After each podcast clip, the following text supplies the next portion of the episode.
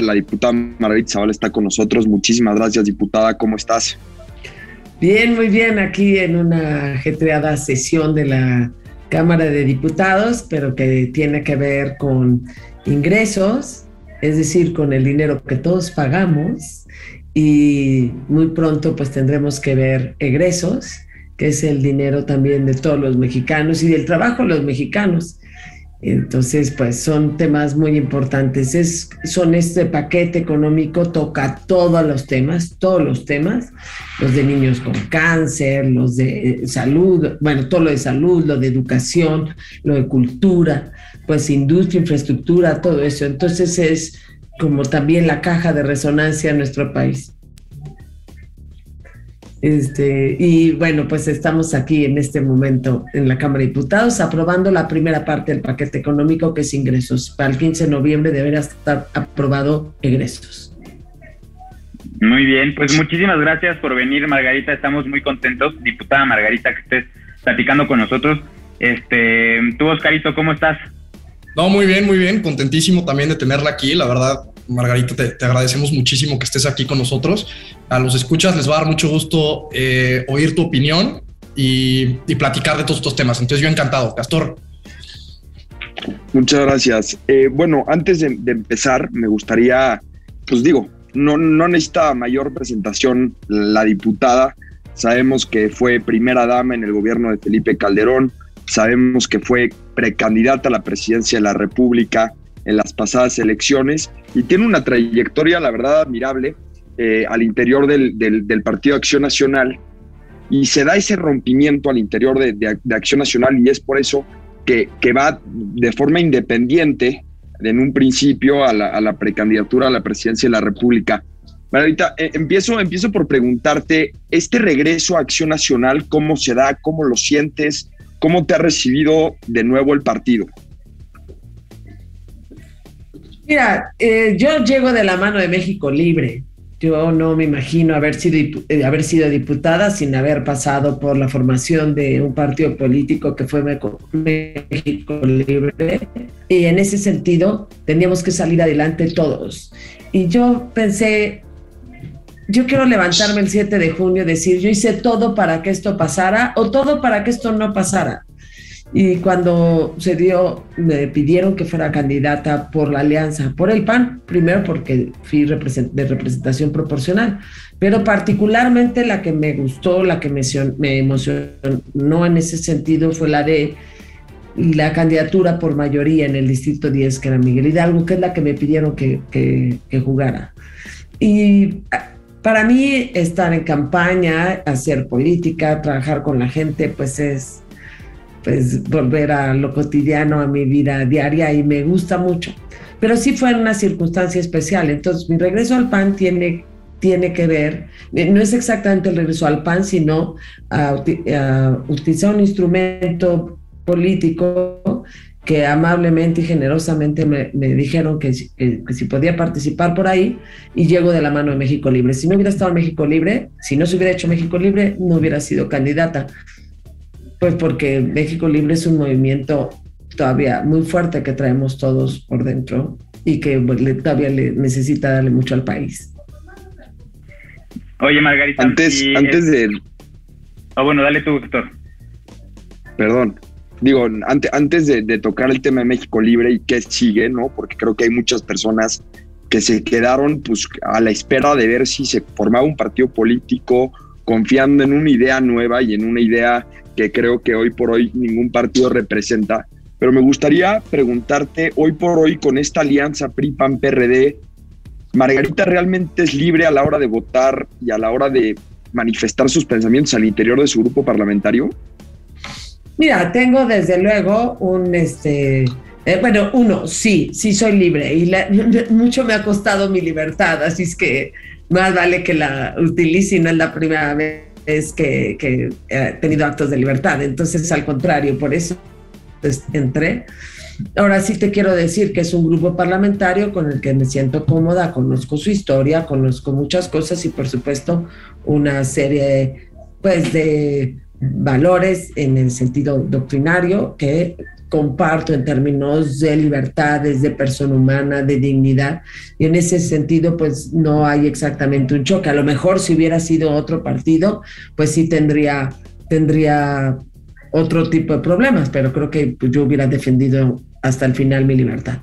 Ahora bien, este, yo creo que yo consigo, coincido contigo, Jorge, ¿verdad? Este, que fue quien me preguntó. Este, coincido contigo en que México necesita otros, otros caminos, ¿no? O sea, necesita caminos de libertades. Y creo que uno de los grandes problemas de la política en nuestro, en, en nuestro país es que no tiene instrumentos. Y ojalá logremos que sea fácil hacer un partido político. Quienes han estado en México Libre se dieron cuenta de lo difícil que es que no, que lo difícil que es que nosotros, un ciudadano pueda hacer un partido político. Es difícil ser independiente, casi imposible para tener efectividad, y es muy difícil hacer un partido político. Claro, hubo que, eh, bueno, como estuvimos encabezándolo, pues quienes habíamos formado parte de otro partido político, a lo mejor eso, eso seguramente ayudó, pero ojalá que también veamos la posibilidad que sea fácil hacer un partido político y no esté, que esté lleno de trabas la participación. Pues ahora sí que ahí yo este, estuve participando y ahora sí que todo lo que dice Margarita es verdad. Y también quiero aprovechar para decir que este, los que escuchan Pura Gría ya lo sabrán, pero yo, gracias a, la oportunidad que tuve de estar acompañando a la diputada Margarita en algunos otros proyectos, este, pude aprender mucho de ella y darme cuenta realmente de la calidad de ser humano que es y, de la calidad de política que ella hace, ¿no? Y, este, siento que muchas veces no se le da el, el, renombre o, no sé cómo decirle, este, necesario, eh, pero realmente Margarita, yo, tú sabes que yo soy un gran admirador tuyo y, este, y que me ha, me ha, me ha sido muy, muy grato aprender de ti. Y me gustaría también ahora preguntarte, después de lo de México Libre, que claramente tuvo que ver este, la actual administración y la, y la situación que se vive en el país, este, ¿cómo lees el país? ¿Cómo ves esta, esta segunda mitad de la presidencia de Andrés Manuel López Obrador? ¿Qué esperas? Y, este, y bueno, con miras al, al, al 24, pues, ¿qué podemos esperar como ciudadanos de, los diferentes partidos políticos? Y también un poquito agregando a lo que estaba diciendo Castor, ¿tendremos un México libre otra vez?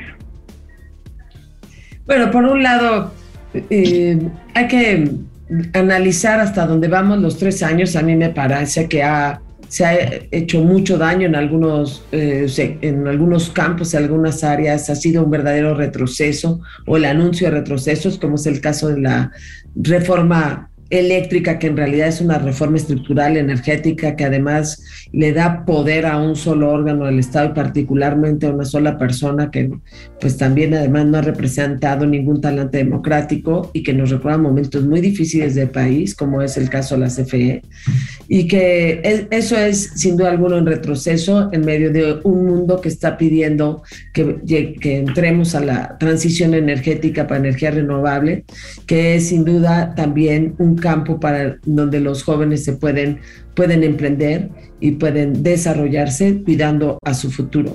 Me preocupa el nivel de populismo que llevamos. Los populistas no les interesa el futuro y por eso no les interesan las energías renovables y los jóvenes solo les interesa en la medida que son el presente.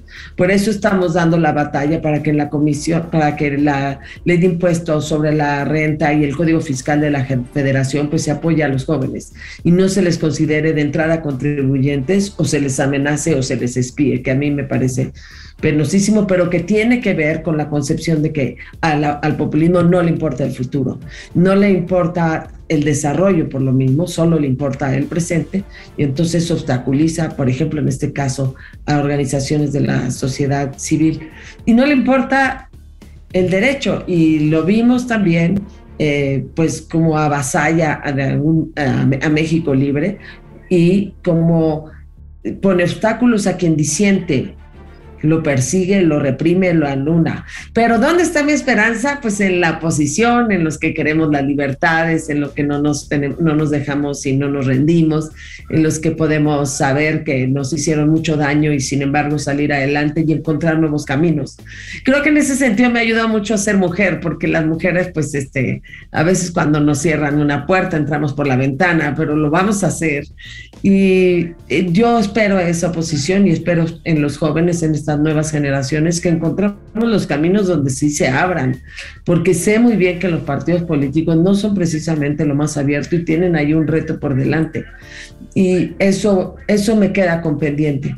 Eh, me parece que lo que es de México Libre lo podemos seguir trabajando como asociación y como un punto de referencia, pero al mismo tiempo saber en la realidad con qué instrumentos estamos.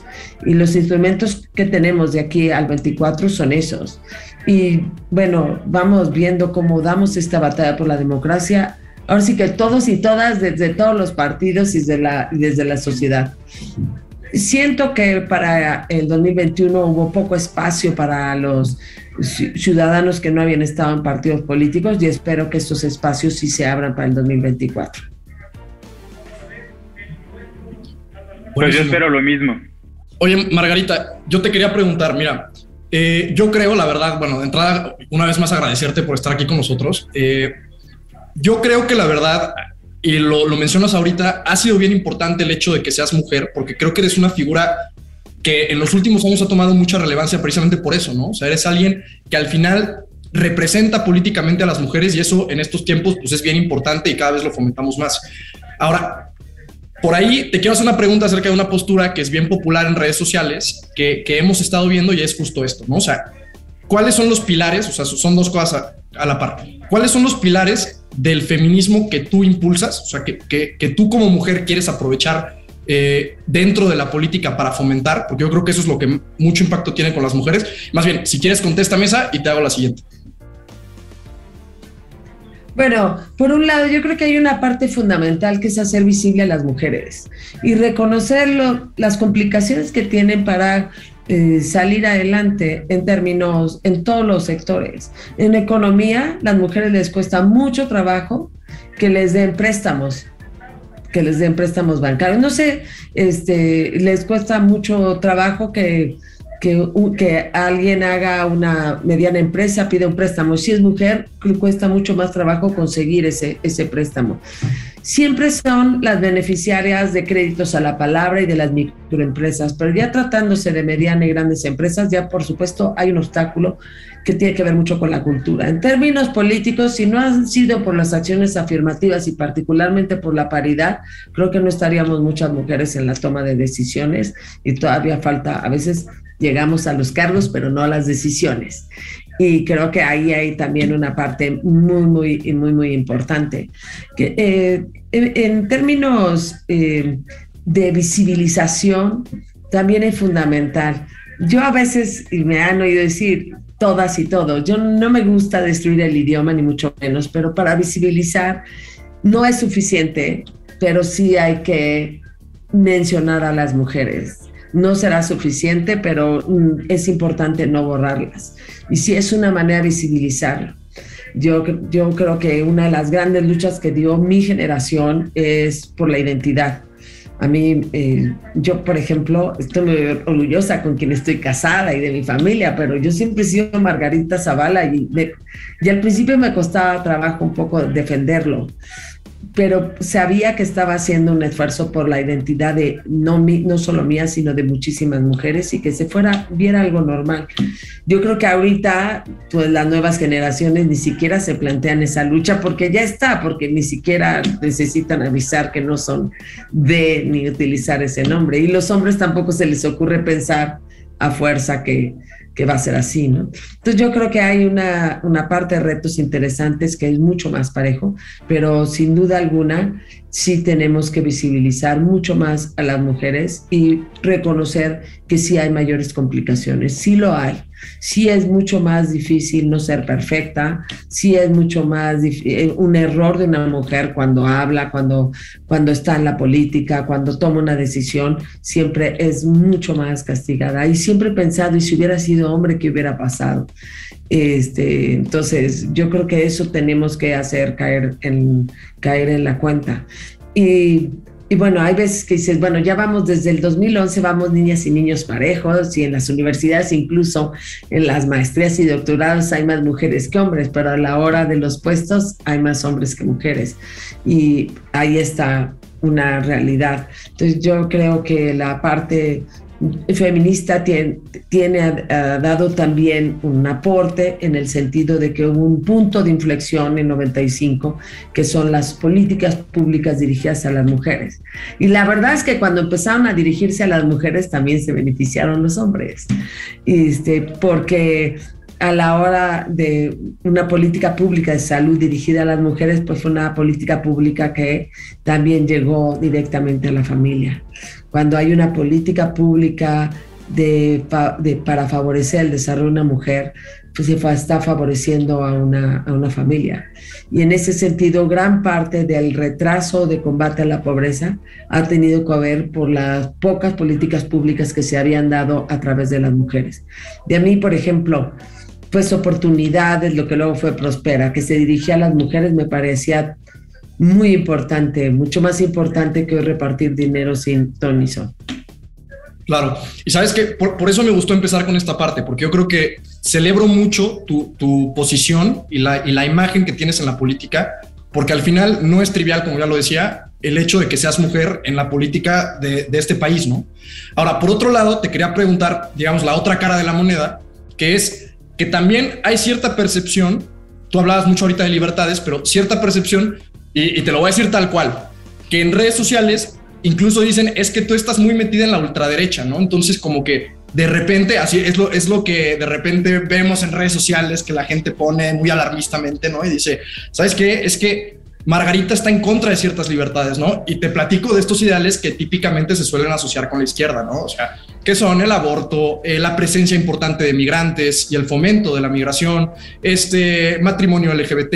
O sea, me interesaría mucho escuchar cómo es que te clasificas a ti misma y un poco en, en pos de la representación política, que es lo que todo un político debería de fomentar, cómo te sientes parada en esos temas. Bueno, yo por un lado creo que un tema de libertad es parte de la libertad de decir lo que piensas y de no mentir. Y es bien importante la verdad, que sepan qué es lo que quieres, pero nadie ultra, nadie radical tendría acciones de libertad como las que yo he tenido en mi vida política. Entonces ya de entrada, ya ultra ya no fui, este, porque normalmente los que son radicales tienden a enconcharse y a, excluir a los demás. Y yo al contrario siempre he salido para, para la inclusión y para abrir caminos, caminos claros y eso sin mucha gente que me apoya, no tiene exactamente mis propias convicciones, pero sí pone en el centro cosas muy importantes que, que, compartimos, ¿no? Entonces yo creo que estoy muy lejos de ser ultra en, en cualquier postura que, postura que yo tenga. Ahora, cuidado en momentos donde la división es lo que hay, donde la, donde la polarización es lo que empieza a entender, pues es muy fácil que sea que a mí se me ponga en un lado y a otros en otro, ¿no? O que incluso la misma gente con, con buena y hasta con mala voluntad también te coloque en una esquina. Y yo creo que pues tener defender un derecho a la vida, pues no me parece un asunto de ultra, es cómo lo defiendo. A lo mejor ahí están las cosas y yo estoy segura que como lo he defendido, lo he defendido en los canales de derecho, de la comprensión, de la generosidad y particularmente en ese tema, pues sí soy de los principios de la mínima intervención del derecho penal, pero creo que la vida es importante desde el principio desde principio a fin y que en ese tenor tenemos que platicarlo, dialogarlo y que lo que primero que tenemos que luchar todos en que es que haya la posibilidad del diálogo. Siempre que hay quien lo niegue, siempre que hay quien lo excluya, siempre que hay quien te, quien te ponga en otro lugar, pues no estamos hablando de libertades, sino de sumisiones. Y de eso, abonando un poquito a eso que estás diciendo, Margarita, yo recuerdo muy bien alguna vez que, que te hicieron esa otra pregunta en años atrás y tú contestaste que antes de ser de izquierda o de derecha o de tener X postura o Y postura, eres un eres demócrata, ¿no? Y, este y a mí esa respuesta me gustó bastante porque justamente es una respuesta que, que invita al diálogo, que invita a, la política a, a, debatir y este que justamente es eso lo que necesitamos, ¿no? Y no solamente entre los políticos, sino aquí en Pura Grilla siempre invitamos a todos a que nos nos animemos a aprender un poquito sobre lo que está pasando en nuestro país, que opinemos, que generemos nuestro propio criterio y este y bueno, mientras más participación haya, mejor nos va a ir 100% seguro porque porque la política es central. Sí. Así es, y bueno, también se caminan muchos temas muy importantes y creo que hay temas fundamentales en nuestro país que tienen que ver con la pobreza, tienen que ver con el medio ambiente, tienen que ver con una economía pues competitiva, eh, solidaria y sustentable, esos tres valores que son muy importantes en la economía y que no los veo ni en este gobierno ni en muchos partidos políticos. Claro. No. Margarita, cambiando un poquito de tema porque me interesa mucho escuchar tu opinión. O sea, aquí en el programa En Pura Grilla hemos platicado bastante de este, de este tema de la revocación del mandato, ¿no? Que es este, este, esta consulta que quiere hacer el presidente para, para preguntarle al pueblo si quiere que básicamente renuncie o siga en su, en su mandato presidencial, ¿no? Entonces, eh, últimamente hemos visto ya incluso varias, varias fotos del presidente donde él mismo comunica que está a favor de la aplicación de esta, de esta consulta y casi que él ya está eh, pues bien montado en esta ola de la revocación del mandato, ¿no? Eso la verdad que pues a mucha gente le parece contraintuitivo porque uno dice, bueno, ¿cómo es que el presidente ya está tan a favor y tan montado en esta idea de que se le pregunte a la gente si quieren que renuncie? Entonces, eh, vaya, como te platico, es bastante contraintuitivo, a la gente le sorprende y me interesa mucho escuchar tu opinión porque sé que hablaste del tema hace poquito y, que nos ayudes a entender un poco desde tu postura qué, riesgos le ves a este tema de la revocación del mandato o tu, o tu postura en general para que nos platiques. Sí, mira, la revocación de mandato tiene, tiene, es más bien una figura plebiscitaria. Yo sé que algunos la consideran una incluso aquí en mi grupo parlamentario en el que estoy dicen que es una figura de democracia participativa. Yo más bien creo que es de términos más bien plebiscitarios que democracia participativa. No me gusta la revocación de mandato porque, porque soy una demócrata que cree en las elecciones y que en ese sentido, pues para eso hay otros instrumentos. Si es necesario juzgar, pues se juzga, pero creo que las elecciones tienen, van acompañadas de un sentido de responsabilidad cada vez que un elector vota y entonces en ese sentido, y perdón que a veces esté volteando que estoy en sesión, entonces disculpen, ¿eh? no, crean que este entonces, vaya, para mí la revocación no solo no es una figura de democracia participativa, sino plebiscitaria. Por eso está encantado este presidente, porque lo que le gusta es estar en campaña y no gobernar. Y entonces está pues en campaña. Eh, además, entonces favorece a la demagogia y a, y toma de decisiones populistas. Y mira, yo, lo, yo conozco temas de poder porque la vida me ha colocado en ese sentido. Y yo te aseguro que muchas decisiones de Estado no las hubieran tomado muchos presidentes, ni de México ni de otro país, si hubiera tenido una revocación por delante. Porque se hubieran dedicado más bien a manejar ese, en ese sentido, pues que, la revocación saliera a su favor. Y, y a mí me preocupa una tendencia de este gobierno a hacer campaña, a, descalificar, a polarizar y no a gobernar. Y que una figura como la revocación va a incentivar todas estas, estas acciones. Además, es una, la revocación me parece que lo hemos visto, solo es aceptada, no es cierto que sirve en muchos países, no es verdad, solo es aceptada en regímenes, regímenes hiperpresidencialistas. ¿Le suena Venezuela? Pues Venezuela. ¿Le suena Ecuador? Pues bueno, Ecuador. ¿Le suena Bolivia? Pues Bolivia. Es decir, son, son figuras que han favorecido a los dictadores o eh, a un régimen autoritario. Y creo que es el caso. Y en ese sentido, por eso siempre estuve en contra de esa, de esa decisión. Me parece que lo mejor es que no haya la revocación porque también genera una inestabilidad y polariza la sociedad y nuestro país no requiere de mayores de más condiciones para la polarización. eh, lo que requiere es caminos de diálogo, lo que quiere es instrumentos de participación, lo que requiere es que uno se pueda organizar y lo que requiere es de más demócratas y de menos populismo. Oye, Margarita, ya por último, porque sé que te tienes que ir, discúlpanos. pero, no, no, la este pena es la mía, pero de verdad otro día puedo hacerlo y bueno, nunca, no pensé que iba a darse la, el dictamen en este momento. Yo sé, no, pero un, un minutito nada más, la, la última. Sí. Y entonces, ¿qué, qué, este, qué instrumento de, de participación ciudadana o de democracia participativa es el que a ti te gustaría ver en nuestro país o crees que podría funcionar? A mí me gusta, por ejemplo, la iniciativa popular, me, este, me gusta la consulta bien hecha, este, y sin trampas y sin, eh, eh, bueno, y sin que estuvieran dirigidas ni que hubiera sometimiento de la Corte. Y me, y me gustan mucho las elecciones, para eso están. Entonces yo creo que ahí es muy, muy importante. Me gustan mucho las audiencias públicas, me gustan mucho los parlamentos abiertos, me, eh, me, me gusta esa, esos gobiernos abiertos y transparentes en los que uno pueda participar. Así es que, pues yo creo que por ahí deberían estar nuestras energías y no en a ver cómo nos peleamos y cómo todo gira en torno a una sola persona, que es el caso de la figura de revocación. Pues Margarita, te agradecemos muchísimo con una, una, una, un episodio un poco complicado entre, entre caídas de internet y, tiempos cortos, pero te agradecemos muchísimo enormemente por tu participación. Mil gracias por, por, venir a Pura Grilla. Este, Oscarito, también a ti te agradezco, como siempre, a Castor ya no lo pudimos ver, los grillos saben que se nos fue, pero muchísimas, muchísimas gracias por venir y siempre eres bienvenida en Pura Grilla. No, al contrario, muchísimas gracias y bueno, el día que quieran pues lo intentamos otra vez para que funcione mejor el Internet. esperamos próximamente, Margarita. Muchísimas gracias.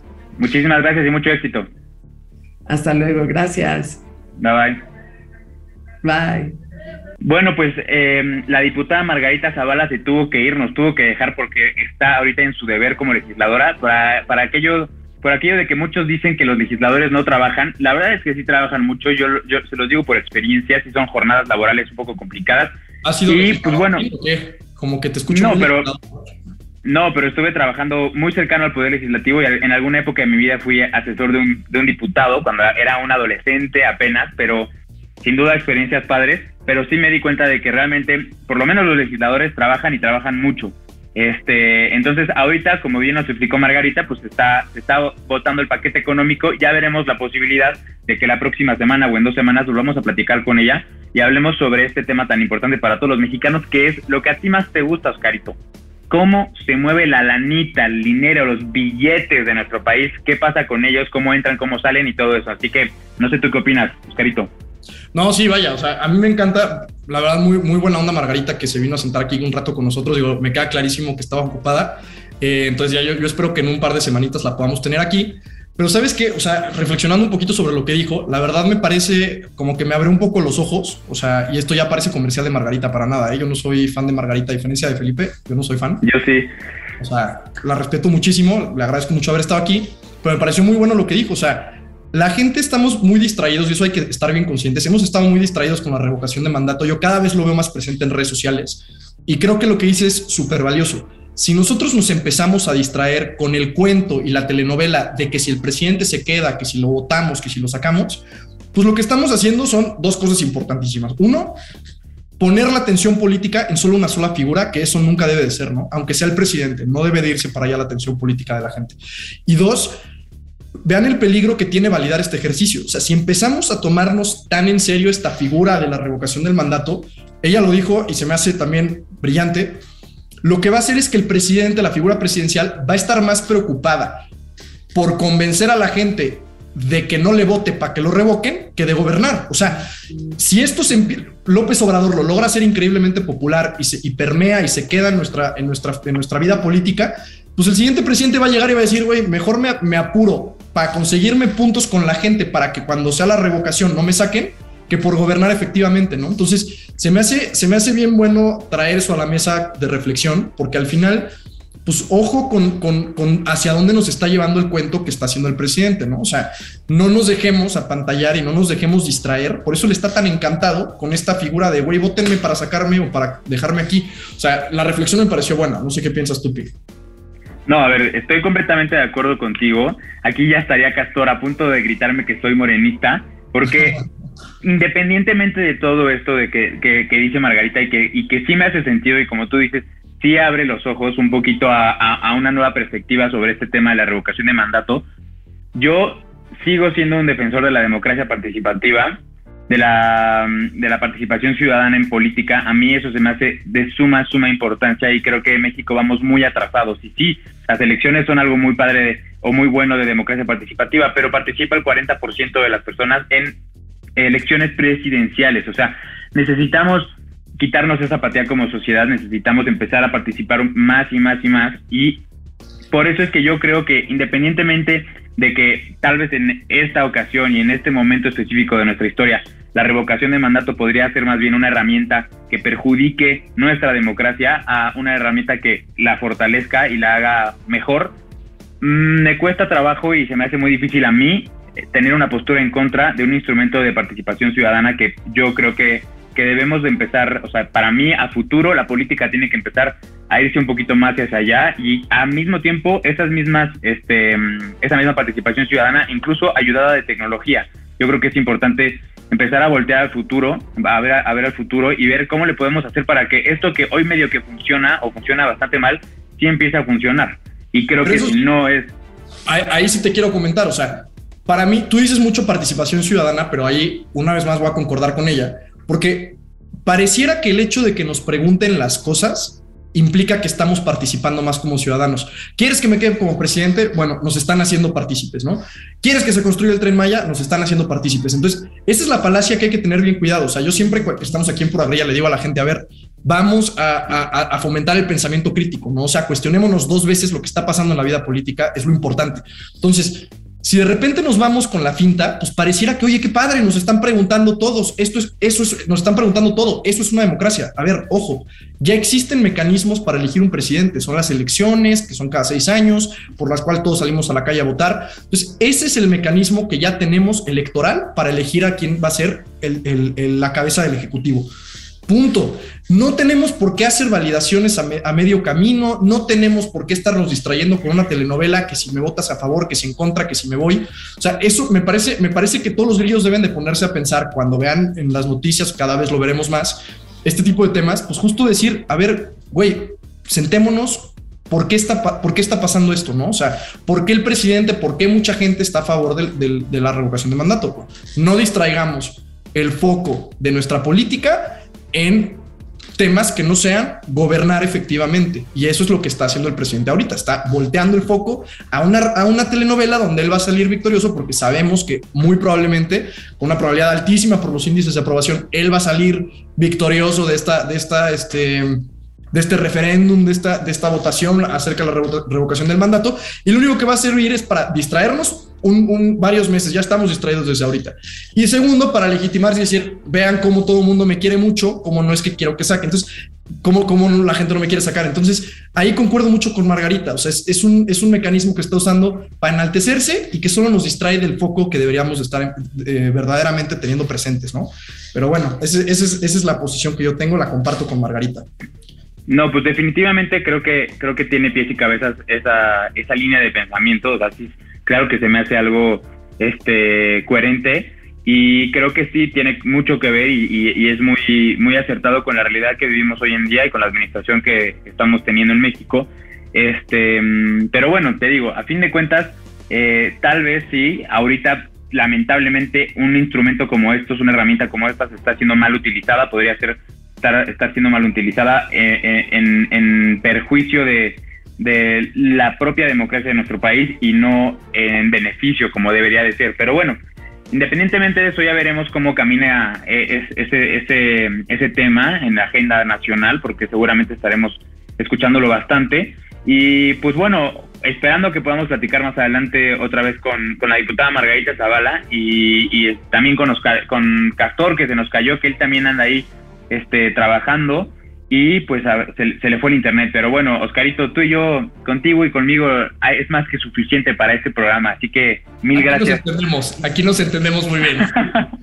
Ningún ruido, ruido rosa, no, te creas. Eh, extrañamos mucho a Castor, una pena que se haya caído. Pero sí, la verdad, encantado de estar aquí contigo, Píndaro. Feliz de haber traído aquí a, a Margarita Zavala. Y bueno, pues un saludo a todos los grillos, gracias por, por, seguirnos y quédense porque la verdad me interesa mucho traer a Margarita otra vez. Ojalá nos acepte la invitación y que nos venga a platicar del paquete económico, que no es trivial, ¿no? Es un tema bien interesante. Y muy importante para nuestro país. Y, y bueno, a ver, a ver qué tal nos va. Mis queridos grillos, los estaremos viendo el próximo martes. Les mandamos un abrazo y pórtense bien.